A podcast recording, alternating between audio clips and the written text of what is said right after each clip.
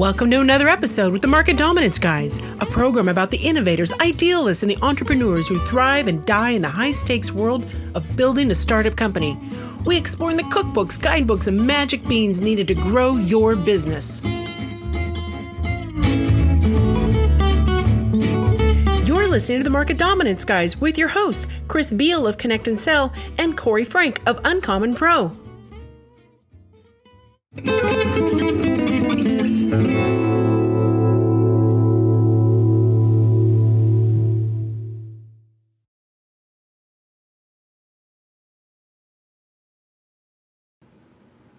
Podcast this week, our market dominance guy, Chris Beall, is flying solo with an episode about selecting the best SDR to have discovery conversations with senior level prospects.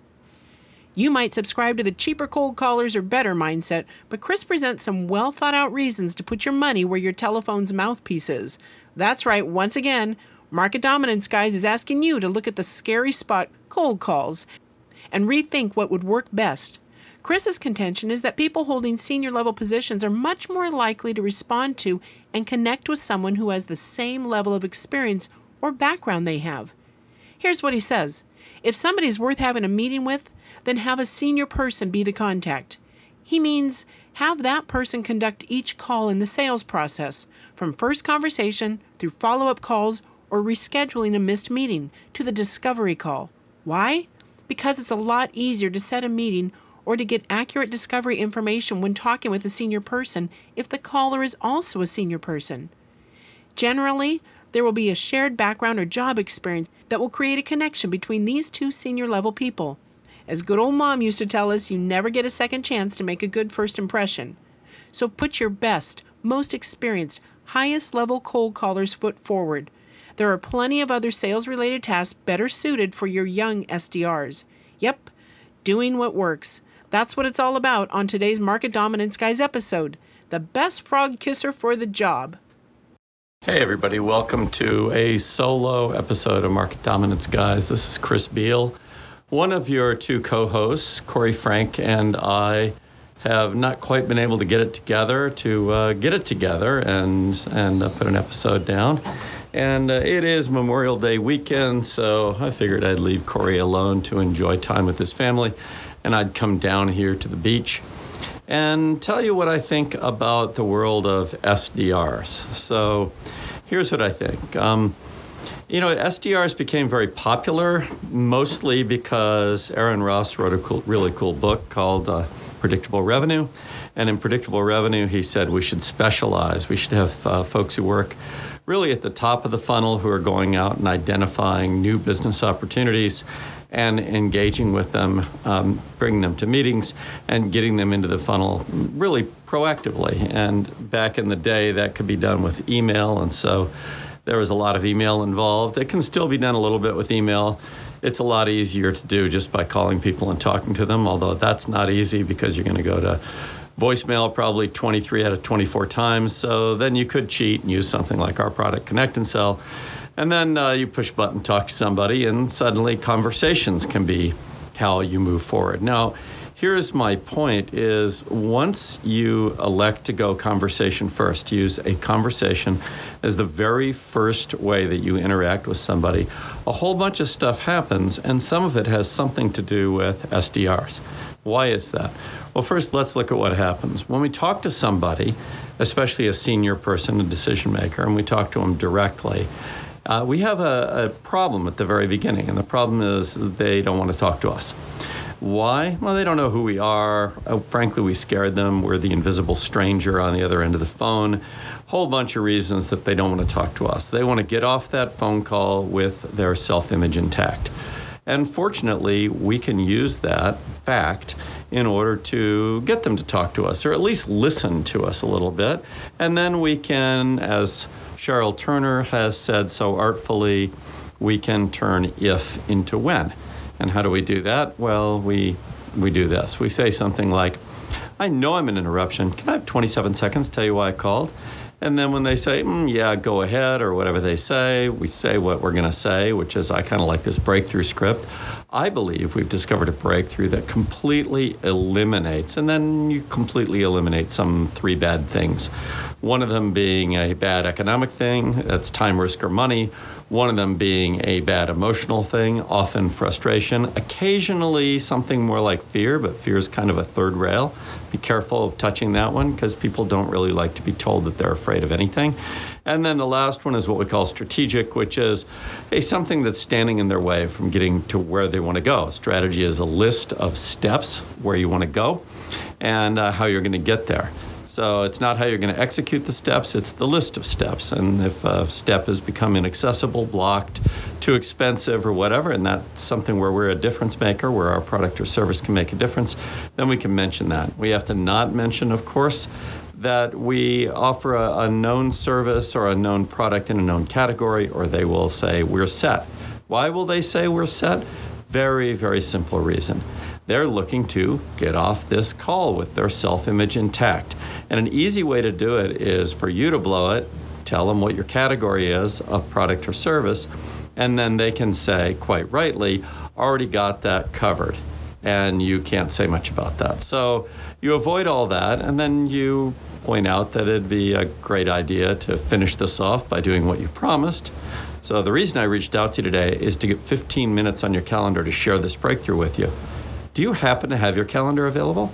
Said in a playful, curious voice. Now, if you go through all of that, and then when they say, well, I don't know, or whatever, you just say, you, you do the Cheryl Turner play. You manufacture a no show. No shows are the most powerful thing in business because once you get them on the phone again, which you will be able to do again if you're using this, as Jerry Hill calls it, uh, cheat code called Connect and Sell, then it's really straightforward. You're going to talk to them after they don't show up for the meeting and say, hey, we had something on our calendar for 9 a.m. yesterday, and something must have come up for you. Is now a better time to talk about when we could get something back on the calendar? And you have that conversation. It might take one, two, three times. But here's a funny thing, by the way the very, very senior people will show up. CEOs show up almost every time to something that's on their calendar. It's kind of how they live their lives. More junior people, they're often pulled this way and that. And so they've got a lot of reasons to talk to somebody else that day rather than talk to you.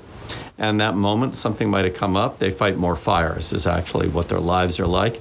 And that's all right just go ahead and have that conversation and reschedule. And remember this you've just made a list automatically and managed a list of people who actually answer the phone. So that's pretty good because you know they answer the phone. They answered the phone before, and now they've answered it twice because you're talking to them about rescheduling. So all is well. They'll answer it over and over. It's their habit and you can talk to them repeatedly until they actually show up at the meeting. At which point, you can have a further conversation with them in which you actually share your breakthrough. So, how do you blow this? Well, one way to blow it is to put a junior person on the phone talking to a senior person. Oren Klaff uh, talks about what we call status alignment, or what he calls status alignment, and I sure call it that now. Status alignment is about making sure the other person is aligned with you and you're aligned with them regarding your status in the conversation, that you're equals. And that's a little harder to do when you're just fresh out of school and you've been put on quote unquote the phones in order to talk to people. You can learn it, but it's harder. It's a lot easier to do when, guess what? You already have that person's status because you're 10, 15, 20 years into the business, you know a thing or two. And when you talk to them, that will come out two ways. One is in your voice. You will sound different. You'll sound confident. You'll sound like you know what you're talking about because guess what? You know what you're talking about.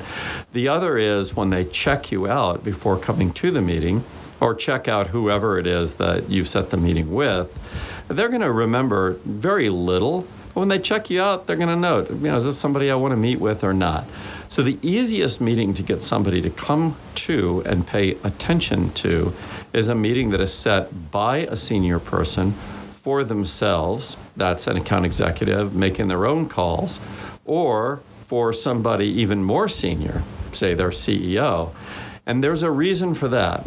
And this one is not obvious to most folks, but think about it this way.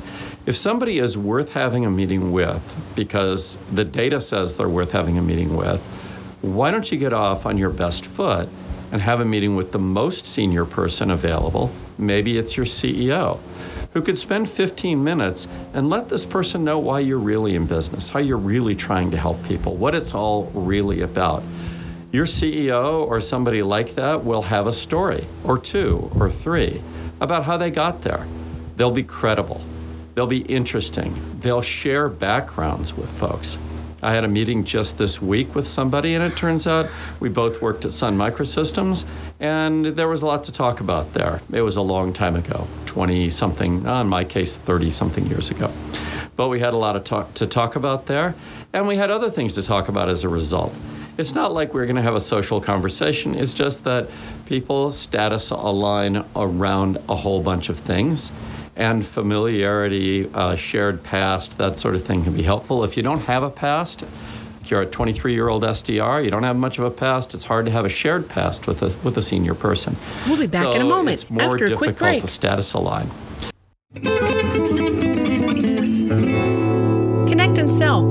Welcome to the end of dialing as you know it. Connect and Sell's patented technology loads your best sales folks up with 8 to 10 times more live qualified conversations every day. And when we say qualified, we're talking about really qualified, like knowing what kind of cheese they like on their Impossible Whopper kind of qualified. Learn more at connectandsell.com.